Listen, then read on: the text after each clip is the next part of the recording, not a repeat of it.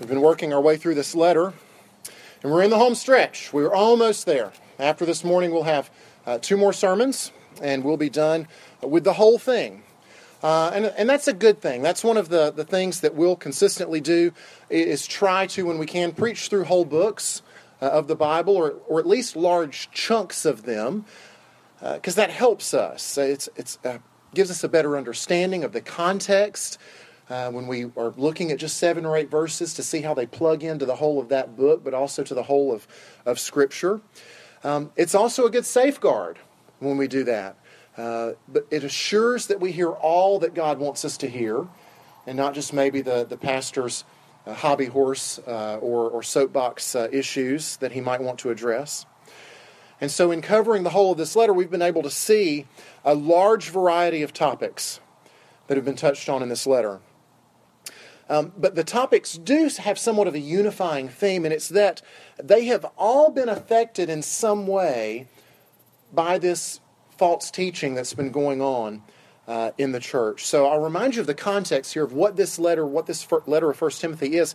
It's the Apostle Paul writing to his young ministry companion and help named Timothy, who's working in Ephesus. And he's working among the churches there. And Paul specifically left him there to address a problem. That there were false teachers there who were teaching a different doctrine, a doctrine that had sidelined the gospel. And it had a far-reaching impact. And so this morning we're returning to a topic that we've already seen addressed once in this letter, and that's the topic of elders. Back in chapter 3, we saw the qualifications for elders that needed to be considered.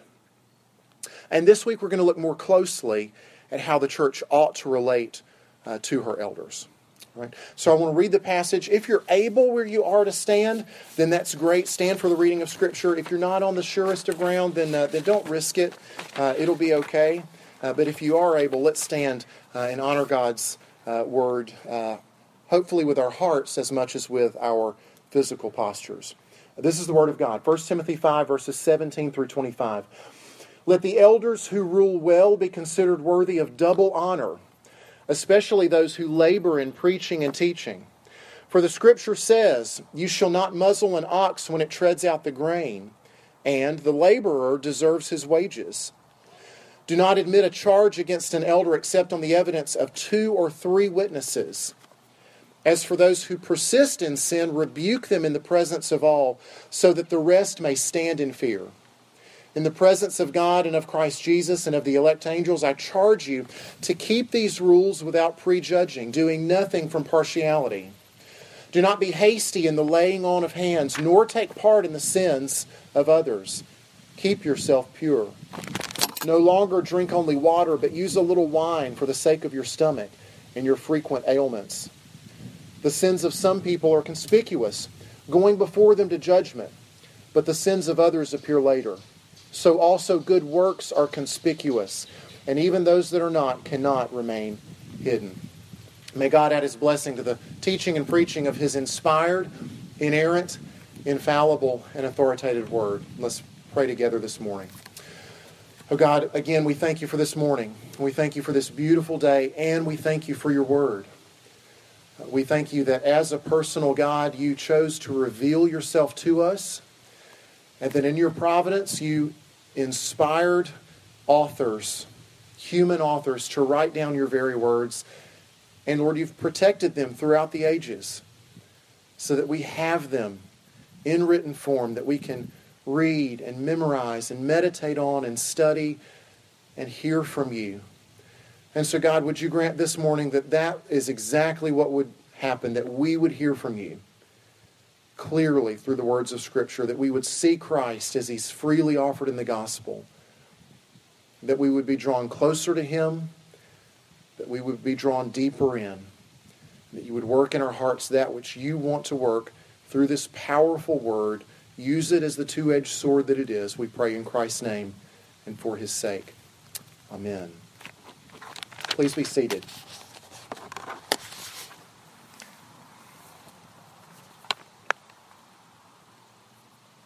This is less likely to blow away.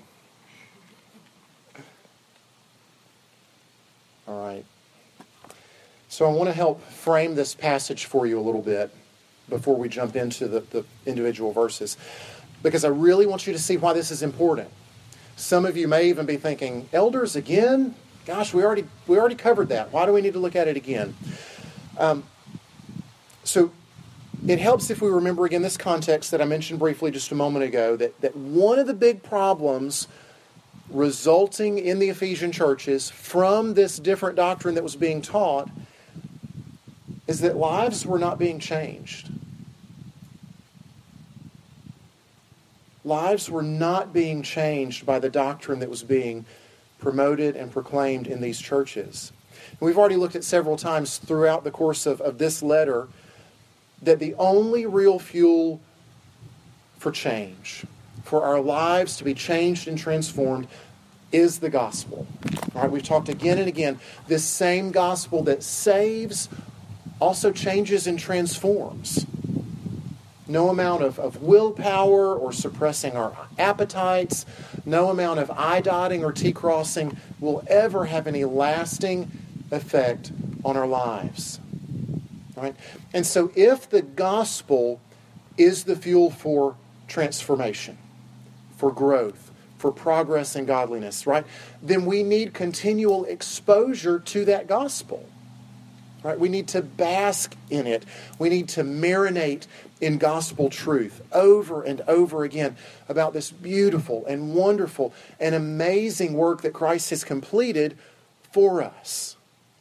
Right? This fact that we were so bad off, that we were dead in sin and rebellion,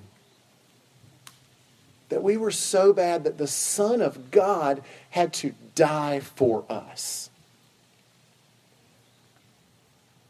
but that he did so willingly because he loves us so much. Right? That's the beautiful truth of the gospel, that we were so bad the Son of God had to die, but that he loves us so deeply that he was glad to do it. It was joy that was set before him that led him to do it. Those are the gospel truths we need to meditate upon. And guess what? God's Word is the only place where we will find those. And God has graciously given us not only His Word, but also the church and her leaders and officers who help us by shepherding us in those gospel truths and teaching us those gospel truths and holding us accountable to those gospel truths. And so that's why I've got this little chain of four boxes on the top of your outline in your worship folder. And you have to kind of work your way backwards from the result that's on the right back to one of the first causes, if you will, on the left. I want you to see how God has given us elders to help us understand His Word, to help us understand these gospel truths that we must meditate upon and marinate in if we are to be changed and transformed by the gospel. And so y'all, talking about elders again does matter, because the gospel matters, because God's Word matters, because our change and growth and transformation matters, because that's how we become assured and confident of our very salvation.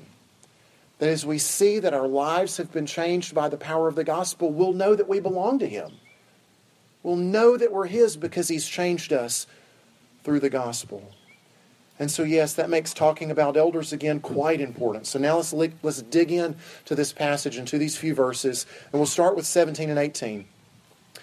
One of the first ways that the church needs to relate to her elders is to honor them. And so we've got verses 17 and 18. Let the elders who rule well be considered worthy of double honor, especially those who labor in preaching and teaching. Now, right out of the gate, I got to tell you, I like that verse. I'm down with that. But then there's that next verse where we get compared to an ox and to a day laborer, a hired hand. So that brings things back into perspective. Paul's point is clear enough, though, from these verses, that we do owe respect. that we do owe appreciation to the men that God has called and raised up to shepherd us, to help us, to teach us God's Word, to explain God's Word. We owe them some respect and some appreciation. And there's a couple of practical things to consider here from these verses. The verse is here's, in case you were wondering, here's where we get some of our idea of having two different types of elders in the church. So in a Presbyterian church like ours, you will have ruling elders and you will have teaching elders. And the big thing for you to know is that it's the same office, right? It's the same class, if you will. There's not one type that is better or more important or more powerful than the other. In our meetings together, we all get a single vote, and we have very similar qualifications and expectations. The biggest difference really comes down to the amount of time that each type of elder would spend in his duties, right? Most elders have day jobs, right? They've got full-time employment. And so they're having to make sacrifices and carve time out of their schedules so that they can find additional time to give to the church, to shepherding, to teaching, to leading. But some of us, and I count it a big luxury, honestly, are called to do this full time.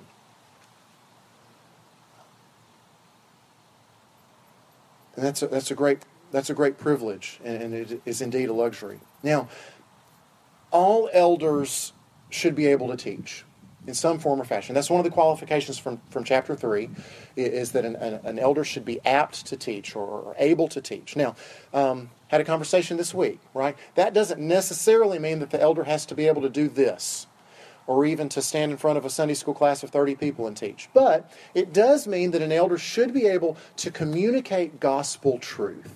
Right? Even if it is one-on-one, sharing a meal with somebody and explaining to them the truths of the gospel, right? The elder ought to be able to do that. But now some elders are going to have a greater share of that teaching responsibility, right? And so we call those our teaching elders, right? That's so as an associate pastor, right? I'm a teaching elder in the church. I've got a larger share of the teaching and preaching responsibility, and therefore we've also got some additional requirements about education and things like that to help prepare teaching elders for this additional teaching workload. So that's kind of the first practical thing to see from these verses, is why we have two types.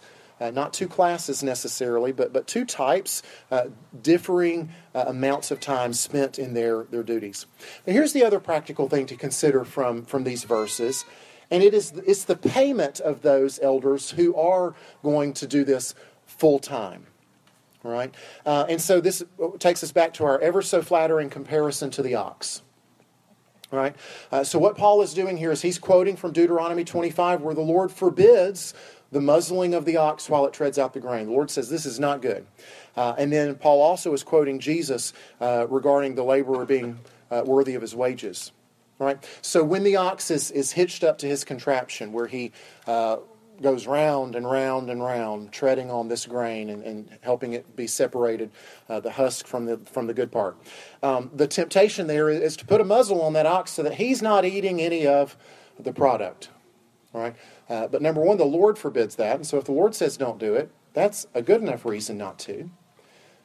But it's also kind of counterproductive if you think about it. If you're going to keep the ox from eating a little bit while he goes, right? Wouldn't that help the ox? Wouldn't that make him be able to go a little bit longer, work a little bit harder, work a little bit longer? And so there's a practical aspect to this. Right? And so here's the thought behind paying these elders or ministers, if you will, who are doing the bulk of the teaching and the pastoring and the shepherding, right? Is to make necessary provision for them so that they can focus on the task at hand, right? Because time and energy spent worrying about making the mortgage, right, is time and energy not spent shepherding the flock, right? And so there's a good practical thing. Now, attention needs to be kept here, and a balance needs to be maintained, especially if you think about the Ephesian context. Because we learn from God's Word that the elders in Ephesus, some of them were greedy, and they were in it for the money. right? And so we've got to have a tension here, right? And it takes some wisdom. You don't want to pay your elders so much that they become fat and lazy, nor do you want to pay them so little that there's anxiety at the end of every month. So we need to find a balance. So that's the first way to relate to our elders, is to honor them, providing for them as necessary. The second way, and I've got it listed on your outline there, is to protect them. And the first way to protect them is to protect them from false accusations. So this is verse 19. Do not admit a charge against an elder except on the evidence of 2 or 3 witnesses. Now, what's this about? Well, think, if you will, for me, we need to remember, we need to always be mindful that we have an enemy. And our enemy hates the gospel, because our enemy hates the finished work of Christ. He hates the hope that it brings, and he certainly hates the life transformation that it brings.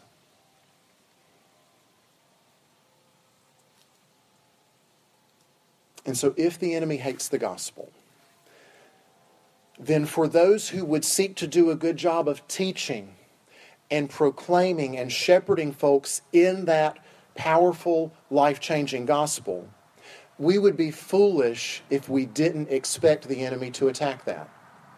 All right? And so while God is omnipresent and he's everywhere at once, our enemy is not, fortunately. And so he has to use agents. And very often he uses people. All right? And so part of this protection here is to ever so slightly raise the bar, the burden of proof required, if you will, on what would be a legitimate charge or accusation brought against an elder. Now, this is not immunity. All right? This is not a pass given to the elder saying that they're somehow above the law. But it is an attempt to keep Satan from using one person to stifle the work of the gospel. Right?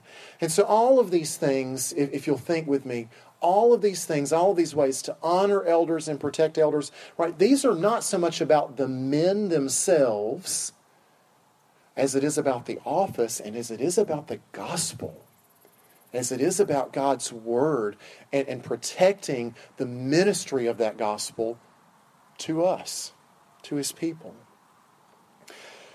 So we need to protect our elders from false accusation. But we also, let's be real, we need to protect our elders from themselves, right? And from their own sinfulness, right? None of us will ever, ever be immune from sin. Perfection has only been achieved once in this world, by our Lord and Savior. And so we should expect that our elders, and we'll be sorely disappointed if we don't expect, will sin. And so let's look at several of these verses actually tie into this. So let's look at 20 and 21. Right? As for those who persist in sin, rebuke them in the presence of all, so that the rest may stand in fear. In the presence of God and of Christ Jesus and of the elect angels, I charge you to keep these rules without prejudging, doing nothing from partiality. I'll pick up on a few more in just a second. So if Satan can't get to these men and can't hinder the work of the gospel through false accusation, then he'll try to disqualify men by actual sin, right? And so this is the key here in 20 is, if they are persisting in sin.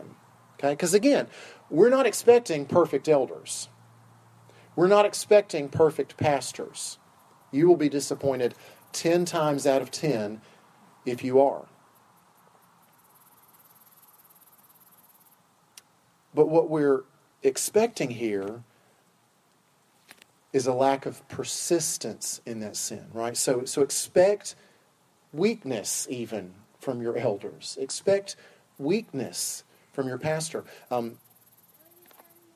Paul makes sort of a side little comment, a parenthetical comment in verse 3 about Timothy's physical weakness, right? He's got a lot of physical ailments. He's not a well man, right? And so Paul says, hey, drink a little wine. Maybe it'll help with the stomach stuff that's going on, right? He's physically weak, right?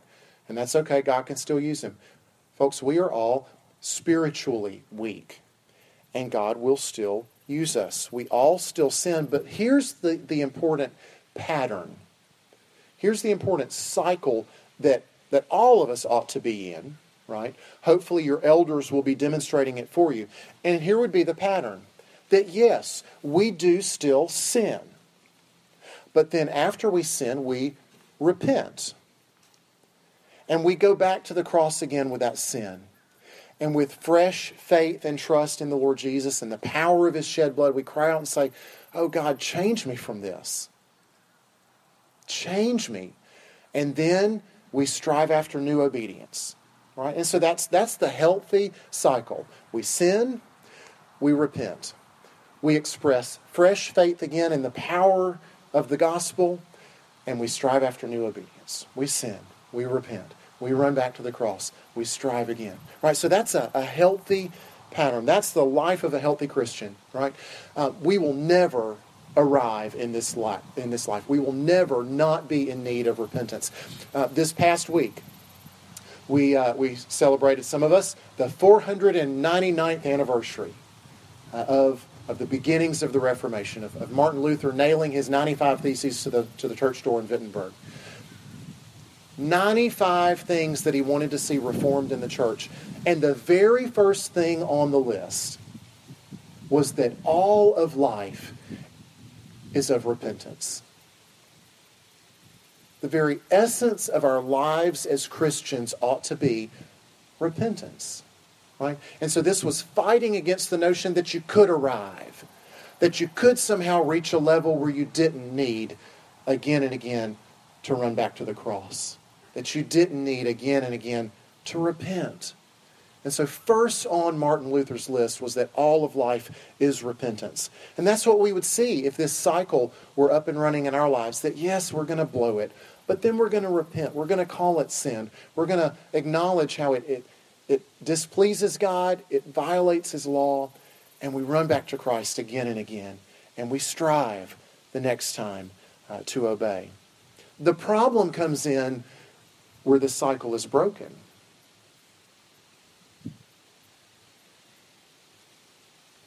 The problem comes in is where instead of this cycle being repeated with fresh repentance and faith, that only the sin is repeated. That's where the problem comes in. Is when our sin doesn't lead us to repentance, when it doesn't lead us back to the cross, when it doesn't eventually lead us to striving again after new obedience. And then we're persisting in sin. And this is where the church must step in.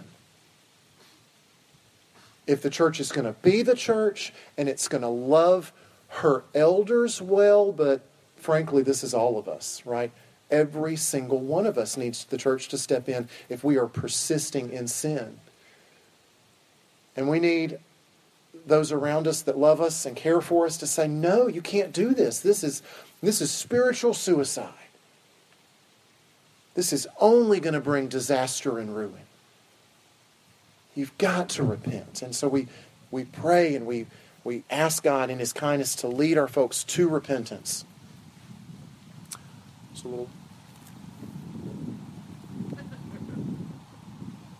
little wasp visiting us. So sometimes the church has to rebuke. Sometimes the church has to step in. And certainly we would seek to always follow good biblical principles for that, laid out in Matthew 18, right? That if there's a problem, we'll go first alone to the person and then we'll take somebody. But then if need be, we take it before the church. And we would rebuke publicly for the good of that person, that they might be reclaimed, that they might be restored,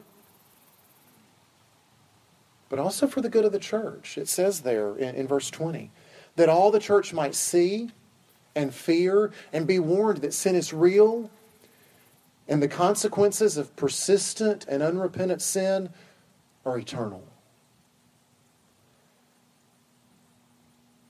And so this is where verse 22 would also come into play. We've got this warning, right?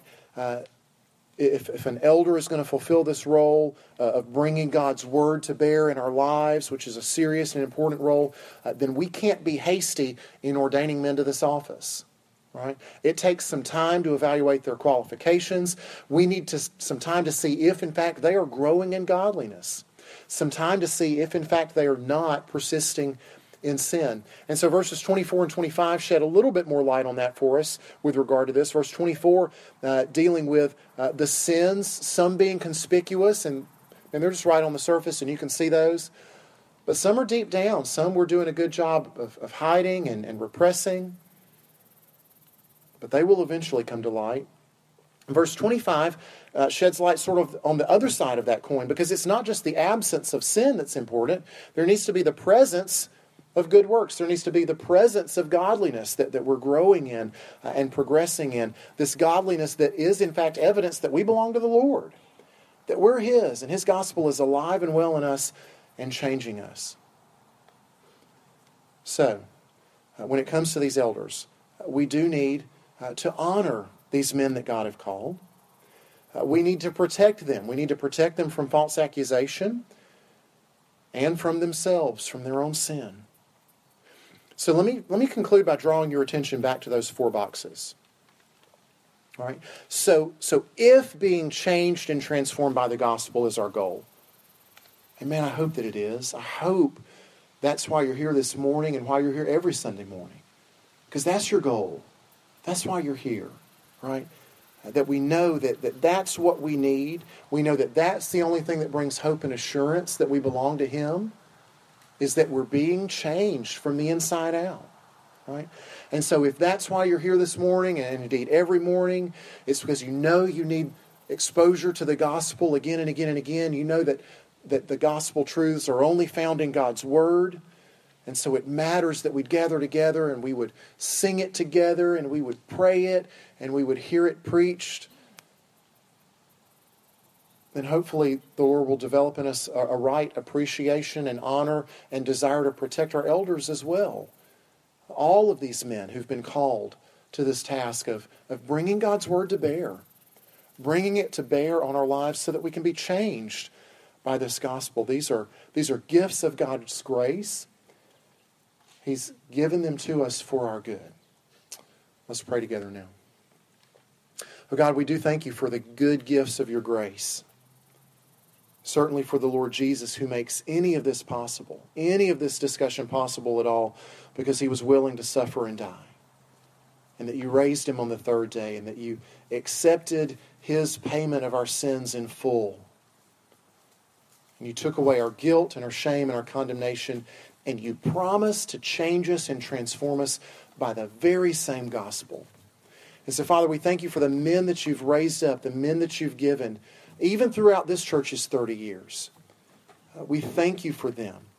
We thank you for their faithfulness to the gospel. We thank you for the church's faithfulness to rebuke men who have persisted in sin. Lord, even that is your grace. Even that is your good gift. And so, Lord, help us as a church to honor appropriately the men that you've called to serve the church. Help us to protect them both from false accusation and from their own sin and guilt.